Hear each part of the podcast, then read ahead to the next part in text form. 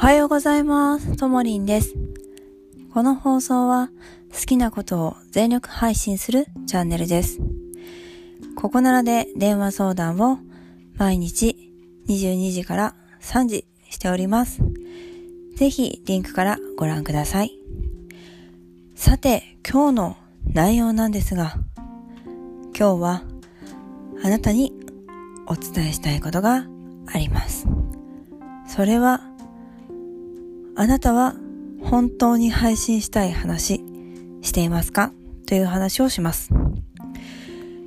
本当に私これを配信したいなっていう思い、実はあるけど、でも配信の内容の軸がぶれるし、とか、いやでもなーとか、こういう風な配信がいいんでしょ？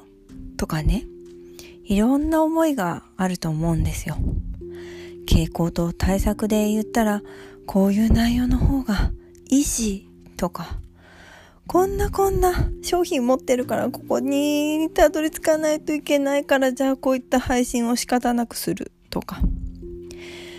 でも、これって聞いてる人は分かっちゃうんですよね。あの、本当に熱がある人って聞いててワクワクしちゃうんですよ。なんかよくわからんけど面白いなって。だから、本当に、あなたが熱を込めて配信したら、それは一つのデザインであり、一つのアートなんです。いや、再生数が、とか、軸がぶれるから、とかではなくて、あなたの思いを込めて、情熱を持って丁寧に丁寧に配信をするとそれがノートなりポッドキャストなりスタイフなり伝わる人には伝わるんですよ。これは私が経験したことです。本当に大好きだと思って配信した内容は別にリンクとか貼ってなくても勝手に伸びます。頑張って死ぬほど5日間もかけて自己紹介ラップを魂込めて作りました。本当に ふざけてるでしょ？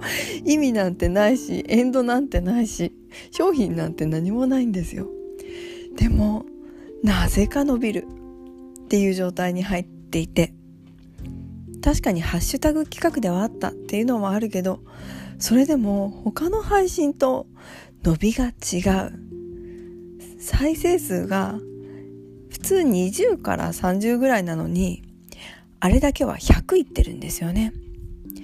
だから好きを込めて情熱持ったらほんと不思議なほどもうどうでもいいやって誰も聞かなくてもいいやって思っても伸びてしまうんですよ。好きのエネルギーって。だからあなたが本当に配信したい話してください。私に聞かせてください。っていう配信を今日はいたしました。好きの大切さを伝えるために好きを全力配信を今日もしてみました。好きへの情熱を伝えます。あなたのことが大好きです。では今日もいってらっしゃい。絶対にあなたは大丈夫。